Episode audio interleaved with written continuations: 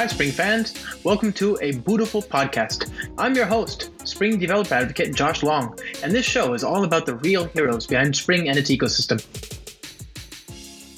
Hi, Spring fans. Welcome to another installment of the beautiful podcast. How are you today? As I record this, it's Thursday afternoon here in, uh, admittedly, pretty rainy uh, Toronto, Canada, where I've been for the uh, Spring One Tour Toronto show, which is a heck of a lot of fun. Uh, and... Uh, You know, that was really good. It was really good to be back in Canada. I, I have missed this beautiful, beautiful country for so very long. Uh, my trip getting here, I admit, was not as smooth as it could have been. Uh, the airline lost my luggage. That was that made for an interesting first forty-eight hours on the ground. But that aside, I have just been so glad to be here. I've just missed this place. I've missed the people. I missed the the the culture, the food, the everything. I just missed it, and so I'm so glad to be back. Um, I have. Uh, I have a lot of things I want to go see before I take off for Germany uh, for the We Are Developers Conference uh, next week. Um, and, uh, you know, one of those one of those people, of course, is my my uh, friend, Luke Shannon. Luke, you may recall, he he was uh, part of Pivotal. Uh, he's he's awesome. He He's a friend, right? He's been really good to me uh, for reasons I'll never quite understand. Um, I, uh, I had COVID last year, which was uh, not great because I have asthma, so it It kept me home for, uh, it kept me down and and home for a long, a lot longer than it had any business doing. And uh, Luke was so cool. He was uh, he was great. He um, he uh, watched T V with me. Basically, he would set up a Zoom call, and um, every day he would uh, we we we we watch some T V show. You know, just to, just because I was isolating, right? I was in, I was locked up in the master bedroom. Um, trying not to get my family sick. So uh, we'd set up a Zoom call and he, we'd just chat and hang out, whatever, watch T V, watched a, we'd both play uh, something on our respective T Vs and uh, whatever. It was just great. Really good friend, really good person. So I was just so glad to finally see him again. First time in years, uh, literally years, you know, because of this stupid virus, stupid pandemic. Um, so it's just been a lot of fun being here on the ground. The Spring One Tour Uh, was oh, that it's not the first one, but it was my first show, my first show of the, of the season because I had to skip out on on the uh, Chicago edition uh, because I was at DevNexus just a, a little bit less than two weeks before that, and uh, while I didn't contract COVID, I had been in contact with people who did, and there was a concern that I might uh, develop a, a case, and uh, so we couldn't take the risk.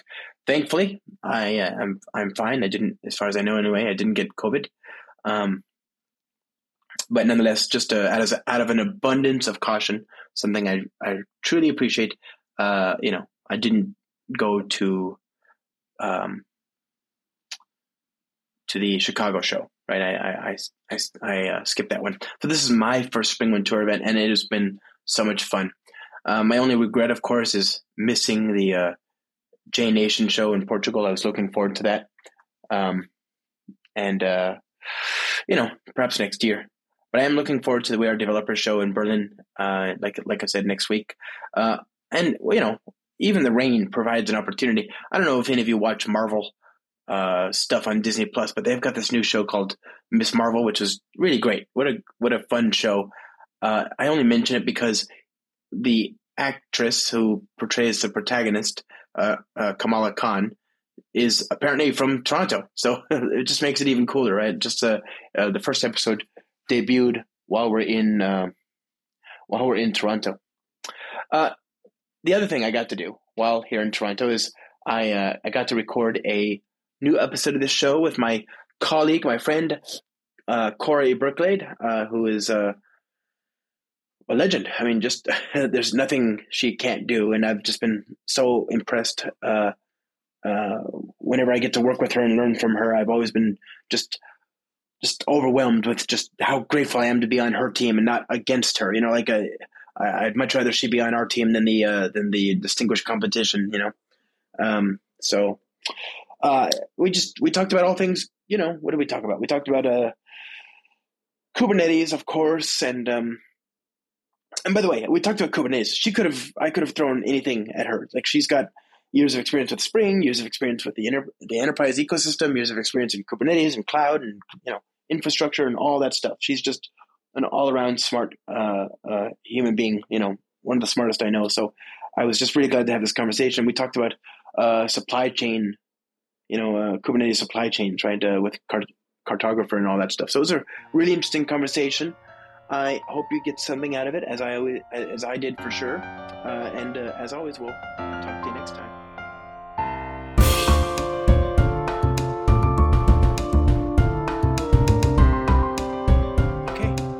Somehow, despite all, against all odds, we've managed to get this thing going. We are live. Oh, it's so good. What, do you know when we're supposed to be on the next talk? I was just going to look oh, at that. Like, yeah, I was going to check. For people who are not aware, we're recording this live, in person, direct, but not live. You're, it's not like you're going to hear it live, but we're recording it from uh, tantalizing Toronto, Canada, uh, which is nice. This is, I don't know if it's you've ever been here. It's a beautiful city. Oh, it's so good. It's amazing. I love Toronto. I love it. I, I could live here easily. My... You know, I've told you this before, my girls, my, my partner and my kid, they get uh, cold when they look at photos of snow, right? Like, so they can't do anything East Coast, but I, I could live here. I could live here too. Oh, it's yeah. A, it, yeah, that's uh, I that's the feeling that I had when I got here. Why in my life did I not visit Toronto earlier? Yeah, this place is amazing. Uh, so, okay, how much time so do you have? have thirty minutes before you have to be live on stage. Oh, fun. Okay, let's get, so, let's get to it. Tour. We're live. It's okay. Um, you and I just finished, along with our, our, our friend, our colleague, our pal, the in, inestimable, uh, you know, uh, inimitable Deshaun Carter. Deshaun, yes. We just did the uh, Cloud Native Crew recording. So Cloud Native Crew, for those of you who don't know, is my other show where I moonlight as a, as a what are we doing? What is that show? What's the point? It's called, uh, what is the point? The point is to have fun and... Uh, Check. Check uh, to talk about anything cloud native. So Check. We have segments on Kubernetes topics. We have segments on Spring topics. We focus a little bit on the Tanzu umbrella, maybe more than a little bit. Right. And we have a guest uh, to really learn about them, their experience, their life, their perspective. Uh, we've done three episodes so far. Four? We just put one. Put the this fourth is our one. fourth. Yeah, we just put our fourth true. one to, to it's bed. It's true. So we did a trivia show. So yeah. We're on Spring One Tour. This is our second stop of the twenty twenty-two Spring One Tour. We were in Chicago last month. We're in Toronto. Rub it in, why don't you? we cu- missed you. I couldn't go. We I, missed you. For those of you wondering, I couldn't go because there were some people with whom I had contact who caught COVID. I didn't. Second degree. At uh, DevNexus. Yes. Yeah, which is a great show, and you should te- definitely go and just wear a mask. But um, anyway, there were some people that with whom I had contact who caught COVID in the, the time between DevNexus and the Spring One Tour Chicago show. Was small enough that I could still potentially develop a case of COVID. Yeah, we decided to be extra cautious since we were completely sponsoring. Responsible, the right thing mm-hmm. to do, right?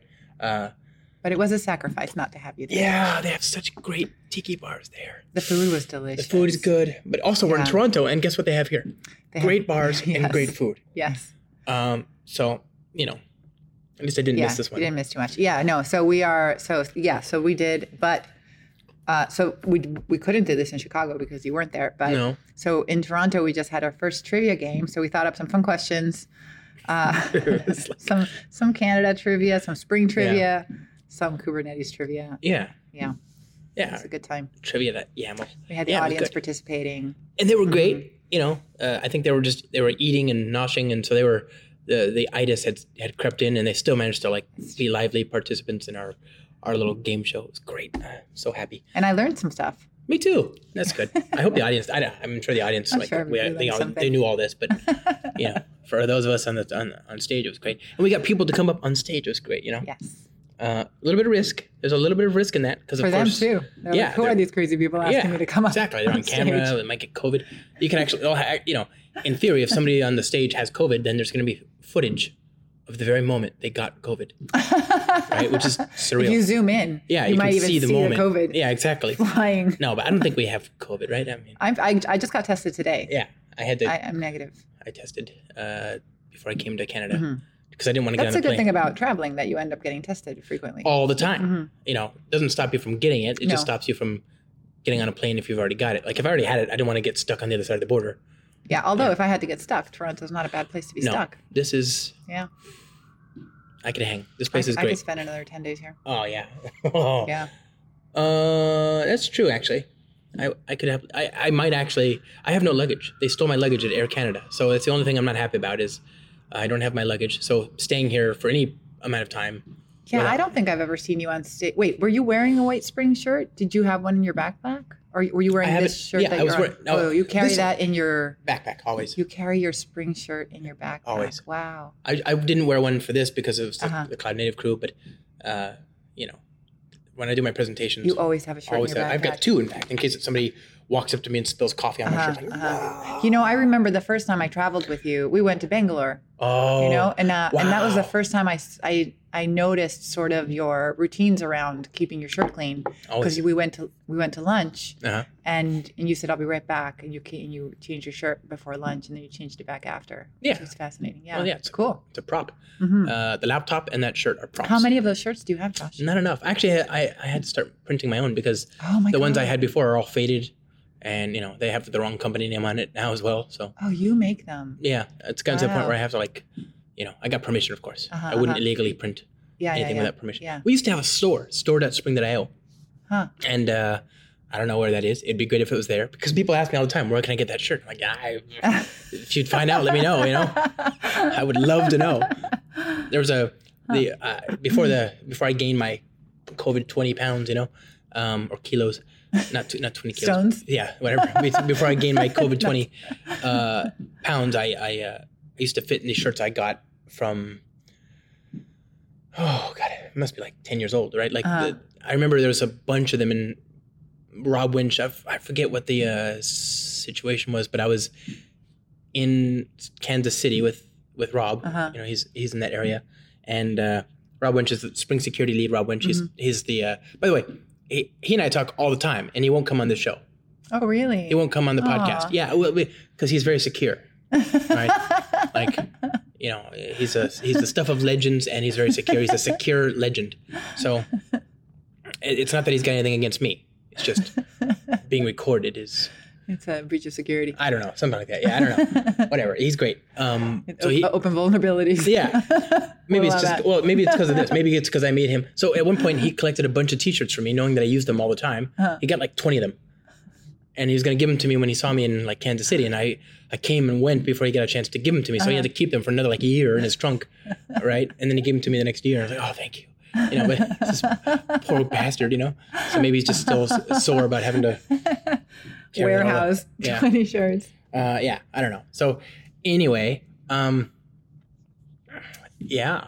So anyway, you're on the you were not you and I were, were in Bangalore, but that was mm-hmm. that was in the old old days before the virus. Uh, mm-hmm. Let's call that B V. Uh, and uh, and in in that capacity, you were serving as like a real. I was like so I person. was uh, yeah so so that was when uh, the company we worked for was Pivotal still yeah. at the time. And I was what Pivotal called a platform architect, but I think in more general vocabulary, I was doing pre-sales, solutions engineering pre-sales. And you were going to uh, sort of an internal tech conference for for one of our customers there. Yeah. And I was accompanying, I suppose. I was asked to just kind of tag along. Yeah. Um, to learn uh, from, you know, what teach. our customer was doing and, uh, yeah, to have conversations to, yeah. Yeah. Um, and it was, it was so much fun. And I... Uh, yeah, that was that was probably the first time I really kind of started to get to, to know you and you poor thing. Uh, no, no, it was so, it was so much fun. You descent. know, from that trip, hmm? I don't know if you remember this, but so you were doing your live coding presentation. Uh, you did it a few times there. You did it for a very large audience. You had them cracking up as usual, and then you also did it for a small a room at, at within the company. There was maybe thirty people in the room, and you were like way up front. Uh, and I don't. Do you remember you had pink eye? It, it's happened to me. Once or twice, yeah. Okay, so that, well, that was the the once or twice that it happened to, and so I I would joke that most people have seen Josh Long code yeah. live, but I've seen him code blind. yeah, yeah, yeah. Live yeah. code blind. it's uh, it's only possible with Spring. You can't get away with it anywhere else. You know, you gotta know, you gotta know, you gotta a know what you're doing. Yeah, you gotta. And B, muscle memory. C, you know, but with Spring, it's like, yeah, I can do C that. C would help. Yeah. Uh, yeah, no, that was fun. I've been, I've been, and this is the thing. I think you, you, you've traveled a, a ton mm-hmm. as well. And at some point you just get inured to the idea that you're going to get on a plane and be sick. Yeah. I'm sick. I've just gotten on how many, if I, if, if having a cold meant I stayed home, then I wouldn't go anywhere. Right. Like yeah. I just, and that was before the virus. And now it's like, oh God, he sneezed, run, you know, like every little, every little cough or sneeze or whatever. Yeah. Is just although it probably will give us some, at least some good habits that if you if you do have a cold, it's okay to wear a mask, which sure. was not part of, you yeah. know, I mean, some cultures, yes, but I, you know, the, the etiquette. Western so much, not not so much. So yeah, sure. that's good. That's a good takeaway. Great, mm-hmm. a great thing to come of the. Uh, Is it better hygiene, you know, just yeah. better. Wash your hands wash and wear your hands. A mask. Hey, yeah. Who would have thought? And the people that don't do that stick out in sharp relief now. Yes. You know, they're like, ew, that's a person that I probably don't want to hang around too much, you know. Uh, I never wore a mask before, though. Uh, no, I didn't either. But I remember seeing I remember seeing people wear them as early as uh, in the early two thousands. Is, oh, in Asia, in my memory, for sure. yeah. Yeah. I've seen, you know, you go to Japan or Korea or China, they're everywhere, you know. Yeah. Uh, oh yeah, I guess in the nineties, I in the nineties I saw them, but I saw them. No. I was in uh, Bangkok with my family, but then I thought it was more for pollution in oh, Bangkok. Maybe, yeah, yeah, because it was mostly like the the cops who were like, or the you know the people who were like directing, directing traffic, right. and they had them. Oh, so I, the I related it more to uh, to pollution back yeah. in the nineties. But yeah, because bird flu came later, a little right? later than that. Yeah, yeah, it was two thousands. Yeah. Well, anyway, hmm. um, that took topics. a dark turn. Let's talk about YAML. There's no, there's no better segue. This is the one context yeah. where YAML is the happier yeah, topic. We finally found we did it. We did it, everybody. YAML is better than yeah. COVID. yeah. Pack it in. We're done. Uh, no, I. So what happened was, you and I are on the uh, we're on the Tanzu team, mm-hmm. and uh, Tanzu, of course, is a division of VMware. Mm-hmm. Um, and you know, we cloud native all the things, right? We're it's. It's a the whole discussion is around how to take everything from from developer to operator and, and in between and, and help people get to production faster with that stuff, you know. So Spring applications and Spring Boot and uh, you know Kubernetes and Tanzu Community Edition, Kubernetes and all that. Yeah, I mean, you know, it's I, I think I've I think there's different ways to talk about it, and uh, whenever I talk about it in one way, then I listen to myself and I'm like, oh, I forgot to frame it this other way. So I, there's I no think one way. There's no one way to frame it. Yeah. So one way that I that I used to frame it, and I, and I realize now is insufficient, but but it, but it is still you know partially true that one of the things that we do for at least for enterprise customers who need to do things at scale is to help them do that at scale, right? Because one Kubernetes cluster is, is not going to do that much for you. You need to be able to provision and manage many Kubernetes clusters, and you need to make sure that all of your, you know, uh, networking or compliance or security policies are being applied across all of those clusters in a uniform way, in a, in a way that you can sort of humanly manage. And so uh, part of that is addressing those uh, n- needs of Kubernetes at scale. And that really covers the gamut of like, you know, provisioning cluster security and networking and um, visibility monitoring, you know, all the all the bells and whistles you have to add to a cluster in order to make it really uh, something uh, like a platform that you can work with. Yeah. And then there's, of course, what you're saying is the developer experience. So taking something that's based on Kubernetes, but uh, but packaging it and adding it to it in a way that it becomes a developer-friendly land and that uh, pla- platform. There is a significant climb. There is a big climb between base Kubernetes. Yes, yeah. And developer-friendly yeah. Kubernetes. Yeah, and in the last, I guess, uh, I don't know exactly when Kubernetes started, but the last six, eight years, I guess. Yeah, twenty fourteen that, yeah, seems like. Right, and that's been years. The journey, right? Like how how do you develop something that will yield that experience to developers and make it something that operators can easily maintain? And how do you, and, and the better Kubernetes becomes as a developer platform, the lower the burden is on developers to skill up on, you know, direct Kubernetes skills, because it should sort of pass to like, back-end plumbing where developers right. can just interface with it through some, you know, happy, inter- happy sort of like, I don't know, A P I or or it's just an experience yeah, that yeah. they don't ha- really have to.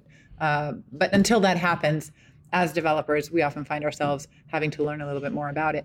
And then I think the third one, and this is where the open source, the community, the Tanzu Community Edition product comes in, is that it it adds to that the use case of just giving uh, everybody a, a freely available, easily accessible, easy to use entry point and tool for whether you want to learn Kubernetes, it's a great place to start. Whether you need to use Kubernetes and you're not at a place where you need a commercial solution, right. it's solid, you can use that, um, or you're just trying to evaluate it. Uh, so there is this uh, open source, freely available version. I mean, it's both op- open source and free, right? Two yeah. separate things. Um, and that's what we have in Tanzu Community Edition. So I think all of those, for me, I guess, are the three different uh, ways to approach this story and kind of figure, you know, describe where we're going with it. And that's a big deal because I, I used to, I mean, people, I, I almost envy the, the people who are just getting into the industry right now.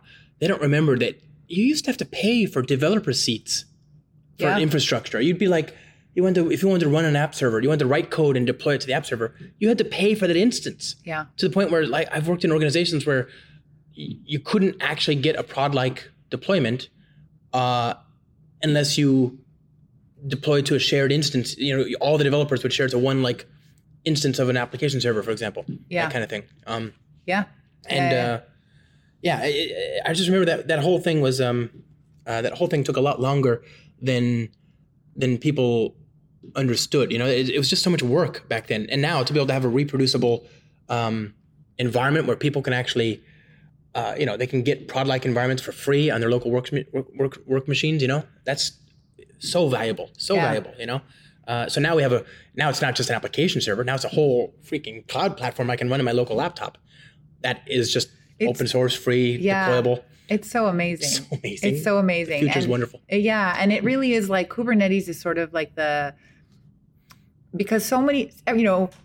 If you if you're committed to that Kubernetes ecosystem, or if you find yourself working in that e- ecosystem, you, you start to get comfortable with it. Mm-hmm. Then you start putting, then you put your database in the ecosystem, and then you put your you know all these different pieces. Start then you put your your whole like C I C D tool chain. Yeah, and and Kubernetes offers you this sort of common A P I for installing things, for managing, for troubleshooting. So the more comfortable you get, the more you realize that your skills are transferable. Because before, if yeah. you had to troubleshoot your Oracle database or your Postgres data, database, those were different skills. And then you had to troubleshoot your your uh, WebSphere server. Or, oh. or those are all different skills, installing, configuring, managing, troubleshooting. And then suddenly when you put those things on Kubernetes, it all there's a it's it's kind of like when you're in the you know, Google Google uh, Documents ecosystem or the Microsoft Word ecosystem, right? You're in Microsoft, you're in Word, and you go to Excel, and it's, there's a there's a look and feel that you're familiar with, and suddenly you, you might be using, you know, Keynote for the first time, but your your skills from other Apple, you know, Office products kind of translate, yeah. right? That that sort of, and so that, I find that happens in Kubernetes, and so it just true. becomes easier.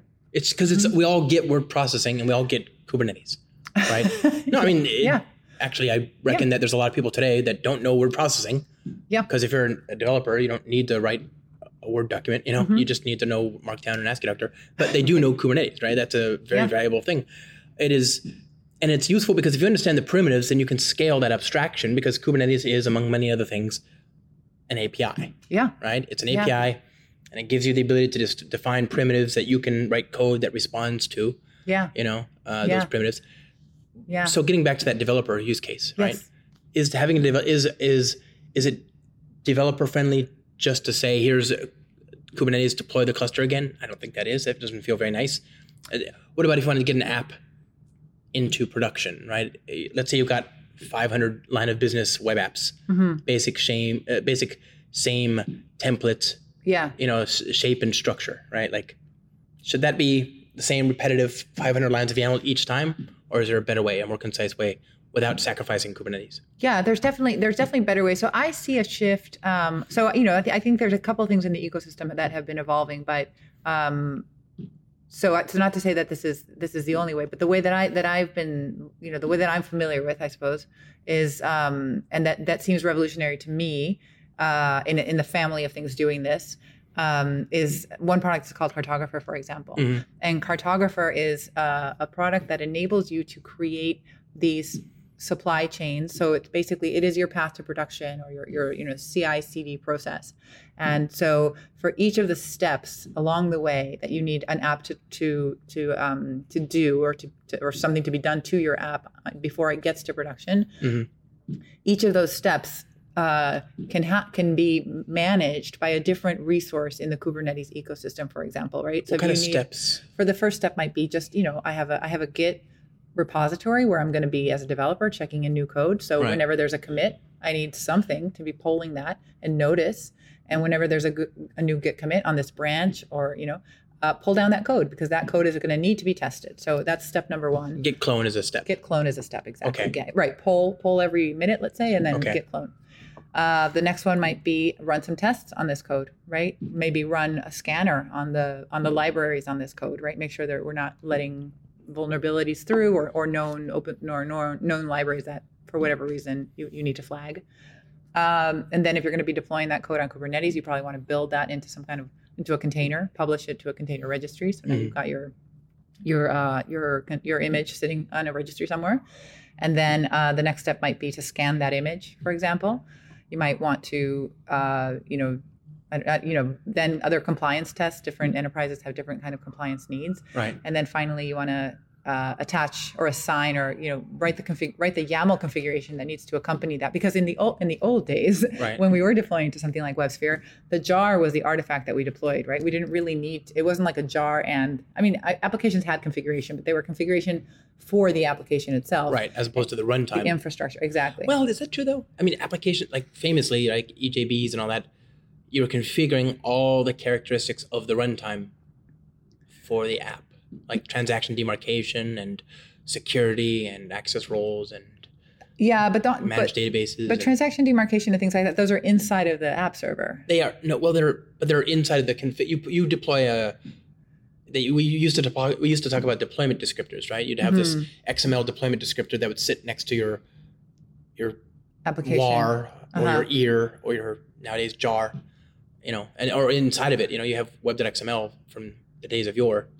Yeah, yeah. I, maybe, no. maybe, maybe there's a, a bit of a parallel. Yeah, but maybe I do I feel like it. the way we we we deal with, um, I still think it's a bit different the way we approach creating the YAML that is sort of the infrastructure as code. That's true, because se. we're not talking yeah. about how the app interacts with the infrastructure. We're just describing mm-hmm. the infrastructure. We're describing the infrastructure. Yeah, okay, yeah. that's fair. You're right. Um, and then no, I mean I think there there probably are par- parallels there. And then uh, and then so. So, but you need to create that YAML that's going to, yeah. you know, be the definition of, of what you want to deploy. In reality, the YAML is what you're deploying, right? The YAML yeah. is, has a, the name of the container you want to deploy, but really all you need is that. You're you're getting from source code to YAML, actually, yeah. right? And on, and on the way, you need to have your source code turned into a container and sitting somewhere accessible. So yeah. once you have that YAML, then you can either, you know, you can take that YAML and put it on another Git repo, and then the last step would be to deploy that to your target cluster, wherever production, disaster recovery, load testing, wherever you're going with this. And that YAML is just the representation of a bunch of objects. Yeah. So we're not actually, actually what gets created at the end of the day isn't just YAML. It's actually a bunch of objects that know about each other or that are wired up in a certain way. Well, you, I mean, it could be, it could, it could be, it could be many things. Yeah, yeah. Depending on, on what you're defining. It could be something really simple where it's just, you know, your your application running in, in some in a, in a couple of pods, yeah. Or you could be describing something more uh, more uh, robust or more comprehensive with routing and with you know databases and right. things like that. Yeah. So, but but all if each of those individual steps is taken care of by a, right. by a separate resource, and you can pick right. You can say, well, you know, there's a, there's a company out there that in in the in the ecosystem or or a O S S project that's really like. Um, perfected the art of pulling my Git repository and co- um, cloning the code. Right. And then there's another co- another open source project out there that's perfected the art of building the container. And there's another open source project by an entirely different team, other people who've perfected the art of scanning.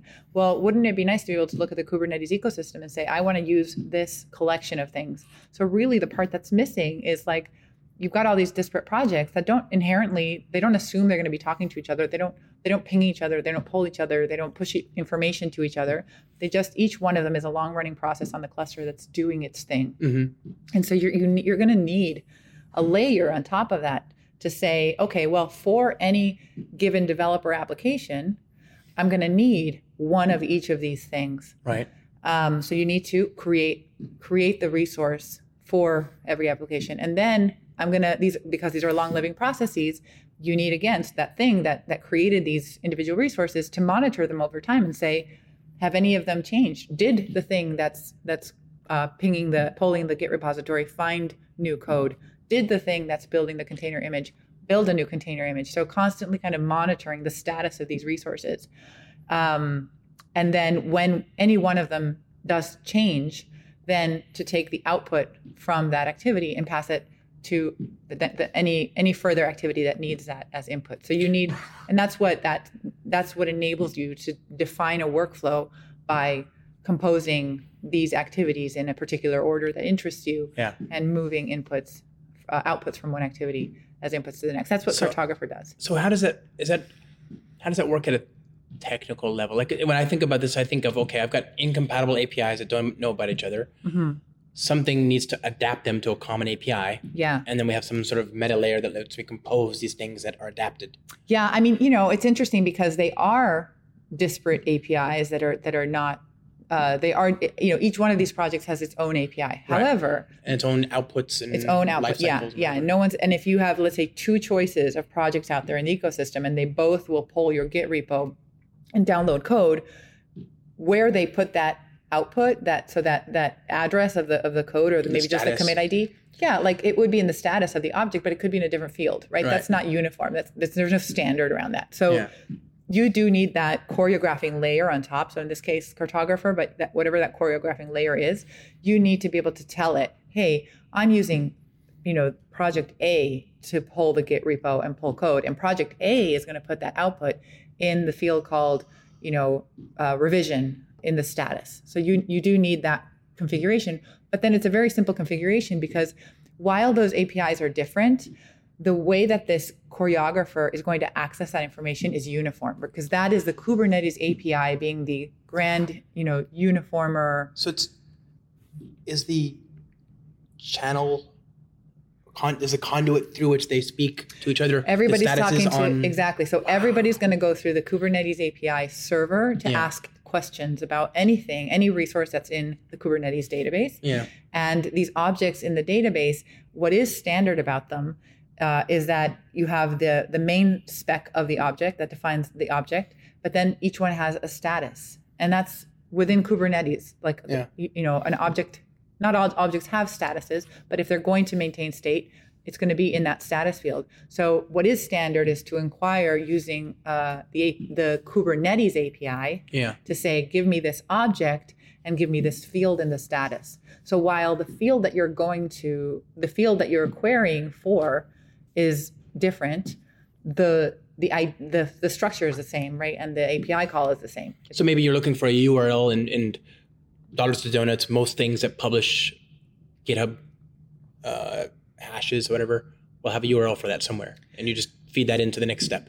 You, yes, okay. right, right. So you would, so we use, so so what this overriding layer will do is use the Kubernetes A P I to talk the, to the Kubernetes A P I server, right, and say for that thing that just got my that just cloned my code, I want to get from the status, I want to get the U R L field, right? Because okay. for that, I want the U R L. Then. And, and then it's going to say, okay, now take that. And for this next one, again, you're talking to the Kubernetes A P I system using Kubernetes A P I, you know, sort of syntax yeah. and saying, uh, for this next one, I need to inject that value in this particular, under this particular node, and you submit that to the Kubernetes A P I server. So all these communications with each other happen through the Kubernetes A P I server. So, right. they're, so they're not, yeah, they're not like, so I don't know that, one, you know, once once you offload all kind of lifecycle management and intercommunications to Kubernetes. Once you're using Kubernetes for that, then I don't I don't know if it's uh, accurate to say anymore that all of these A P Is are disparate. They're, I mean, yeah, yeah. There's no agreement in like the the, the inner content, but right. the way in which you access them, the way in which you provision things or delete things or update things. It's kind of like REST. You can just, as long yeah. as you know, git, put, post, delete, patch, and. So what's actually to take that metaphor even further, perhaps unnaturally, the with REST you have the same verbs for everything, mm-hmm. and the same is true for Kubernetes. Uh, what is different is the structure of the thing, of the resource, of the representation of the resource. So, mm-hmm. and there, but just just as with JSON, you know, I can use J Q to quickly get right. at the field I want in a particular exactly. part of the graph. Oh, okay, it is that. It's exactly that because you're getting it back. Right. It is. J- it is. It is like a JSON response, yeah. and you're like dot status, dot this. Or yeah. it's not always dot status, right? It yeah, could be, it could could be something else. else. Yeah. Ah, that's so cool. So now, why would I do this instead of just using like Flux C D or something like that, which has a lot of these components built and they work well together so you for can common use this, cases? So you can use uh, Cartographer. Yeah. Uh, and Flux C D can be part of your process. Okay. So so there are things where, I mean, Flux C D could talk to other... I guess there's a Flux ecosystem, right? Mm-hmm. And those products maybe have their own integrations. So you you could use that integration uh, for a certain thing, but this this is still sort of an overriding process. Yeah. And it can, so in the example that, that we often work with, we are using Flux C D source controller. That is what we use to pull the Git repo. Because um, it does a good job. Because it does a good Why job. Why not exactly, use it? Exactly, yeah, yeah. And so you could use other um, Flux components in the in the flow for sure. Yeah, it's really cool. I mean, that's, you know, the whole the whole ecosystem is at is at your disposal, which is the other beautiful thing, right? There's other there are other tools um, that have tried to that, that that try to take advantage of other technologies out there, but often the way to use them is that a, a particular plugin has to be written uh, right. for that, and so then it becomes its own mini ecosystem. But this is really, Kubernetes has created this ecosystem that that is a great equalizer in many senses. Yeah. So you really have, you know, infinite choices. Infinite, unfortunately, yeah. as you know, as you you, you call the C N C F yeah. picture of Fractal, so yeah. definitely infinite choices. Yeah, it keeps. It, I mean, it contains multitudes, right? It is yeah. awesome. Yeah, it, it's a strength, not a weakness, but yeah. it is a little. It can be a little daunting. So I think that is what I want to hear. What you just said is what I want to hear from the perspective of operations, right? I care about having that flexibility in determining the best path to production.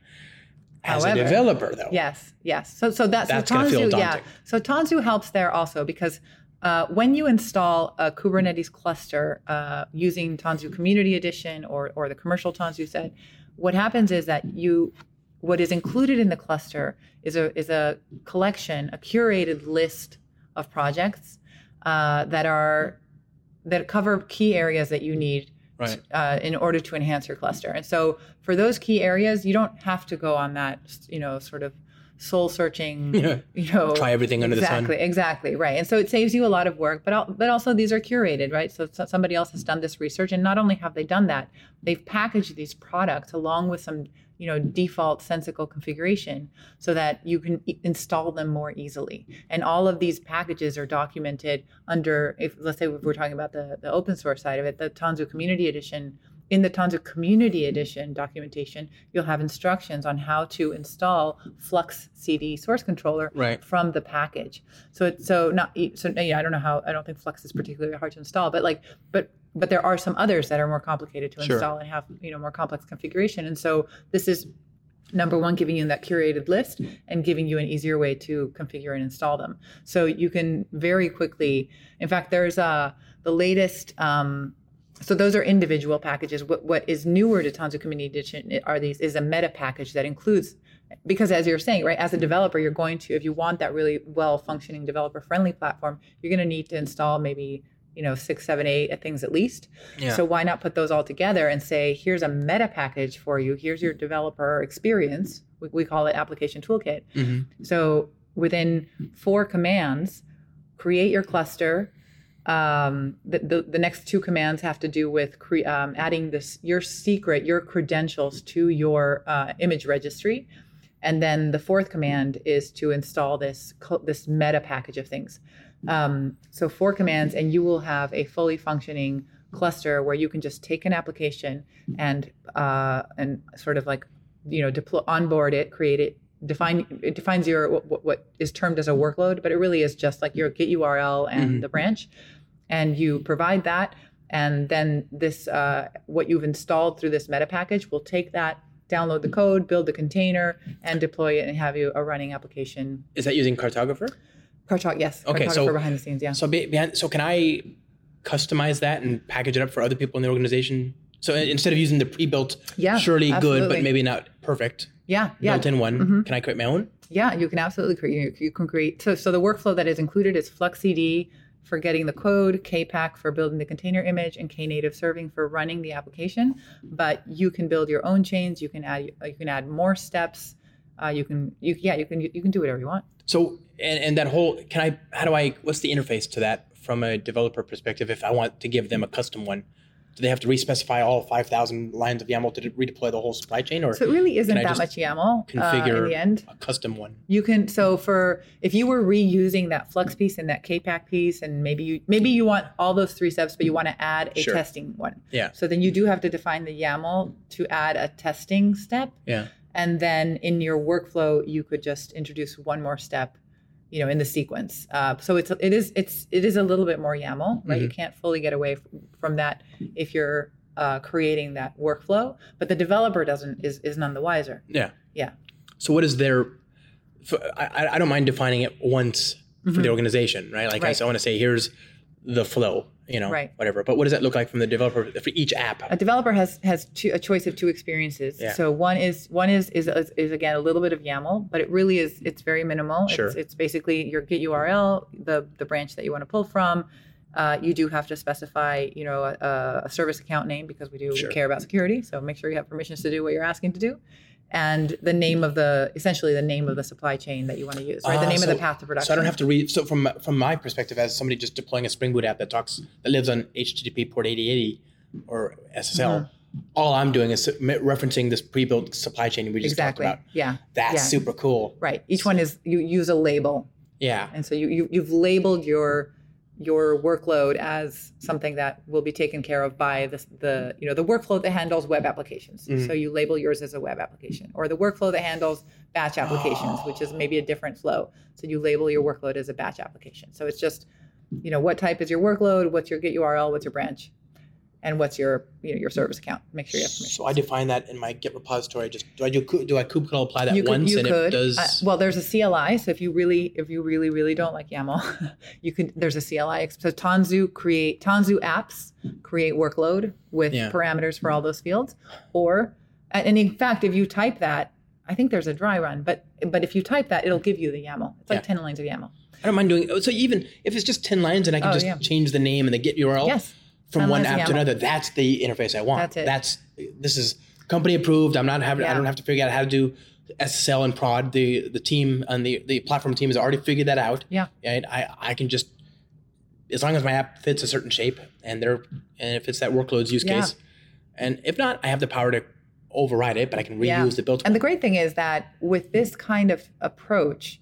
Uh, I mean, the developer side is is clearly easier, but the operator side is also a lot more elegant and it's easier. And so, and what that also means for operators is that they can more easily create different supply chains to address your team needs while still ensuring that the organizational needs for compliance or security wow. are still being met across all of the existing supply chains, um, which is, has been a trade-off with traditional Uh, C I C D tools. There's often been this trade-off where the only way to satisfy team needs has been, you know, a, a great variety of team needs has been for individual development teams to kind of take on the burden of managing their own C I C D, yeah. which may, it poses a challenge for the organization because then they they've got a bunch of snowflakes and and you know it's harder to ensure that all applications are are meeting the right compliance checks, and so it just becomes this, you know, it's a very heavy burden to to create these uh, uh, C I C D pipelines, to maintain them. To even just to manage the, the communication across, you know, teams no, to yeah, it's an it's, it's drag on it's, it's, efficiency it's for yeah, and it's not it's not that it, nobody's doing a bad job here. No, it's no, not at all. It's just that the tech hasn't gone there. You know, it's like it, it's the same evolution that we saw before, right? Like so, there's these great ideas out there, right? We had the the idea of of modularizing applications, what led to microservices. I mean, just in my lifetime, obviously these ideas probably started before, I'm just not aware, but like I started off in, in the days of service-oriented architecture. Yeah. And so a lot of those ideas are already there, except that they were only really brought to fruition on the development side. And even then there wasn't that much discipline to it, but developers were at least finding an approach to coding where they were already modularizing code. So what, what, you know, what these changes in infrastructure allowed is for developers to take those ideas and to really push them and make them, because if you have modularized code, but you're still deploying a single uh, E A R file or, you know, it's yeah. really not modular at the time of deployment. You haven't gained any advantages. Exactly. But once that infrastructure became easier to manage, then suddenly you could take that idea of modularizing code and say, actually, these can be microservices. And if we're, and if, if they're really um, self-sufficient units of code, then we don't even need like an app server that's going to house all of them. We just inject the, the app server right into the application. Yeah. And now they're truly independent, modularized units of work. Wow. And so I feel like the same thing for C I C D, right? So all of these ideas about modernizing code and cloud native, we haven't really applied them yet to the C I C D space, right? right? Because it wasn't, because C I C D pipelines don't really fit exactly that same microservice architecture, right? It's not, your your your modularized pipeline, your modern pipeline is not going to be a microservice application in the same sense of a microservice application that is a bunch of applications in pods yeah. communicating through an A P I server, right? right? It's going to be a little bit more like, I don't know, maybe like a lightweight, really lightweight E S B because it's an event-based yeah. system, and you need that staged over- event-driven architecture. Exactly, and you need that overriding layer to know a little bit about the order, right? It's not like yeah. uh, Flux doesn't know that it's going to send something to Kpack, so right. you need something else to have that intelligence. Sure. The so routing. Exactly, and now with Kubernetes and something like Cartographer, now is when C I C D, I think, has an opportunity to to go through that same evolution and become become you know adopt those cloud native modern principles. So I think it's an exciting time to be in C I C D. Absolutely. I am excited. Uh, where do people go to learn about this? Sh. Yeah, cartographer dot S H is the website for Cartographer. Okay. That'll take you to the GitHub page. Um, and yeah, if you if you Google Cartographer videos, there's yeah. there's a few out there if you if you want to learn from people showing you how to Absolutely. Do things. But cartographer dot S H is the website. Yeah. And then where do people learn more about you? And by the way, like... Uh, spell your name. so uh, Cora Iberkleid. So on Twitter, I am at C I B E R K L E I D. Okay.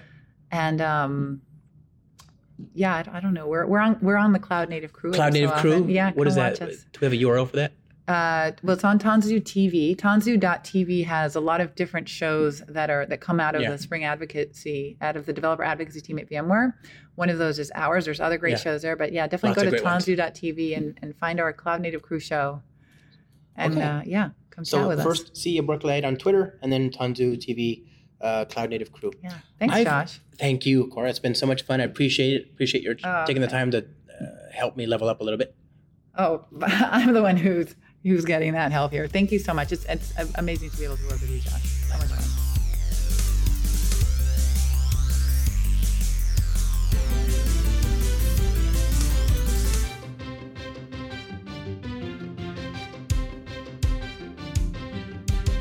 A Beautiful Podcast is produced by me, Josh Long. I do these podcasts because I believe that everything we do in software is for and made better by people. I want to hear from you. I'm Josh at josh long dot com by email or at S T A R B U X M A N on Twitter, where, of course, my direct messages are wide open. Do you have guest ideas, topic suggestions, feedback? Don't hesitate to reach out. If you like the show, then please consider rating it on iTunes and leaving a review, uh, as that really helps the show. I sampled music from Steve Combs's Them from Morning in Springtime and Steve Combs's Small Victory, both of which are licensed under a Creative Commons license. I'm trying to hire production assistants to make the production of this podcast easier. I want to make sure that we can add things like show notes and transcripts and, and just generally do more. If you would like to advertise on the show, then please reach out to me. Uh, and if you can't uh, or don't want to advertise but would like to otherwise support the show, then please consider supporting me at patreon dot com, P A T R E O N dot com forward slash Josh Long for as low as four dollars a month. Thanks again. No harm came to any seasons in the making of this podcast.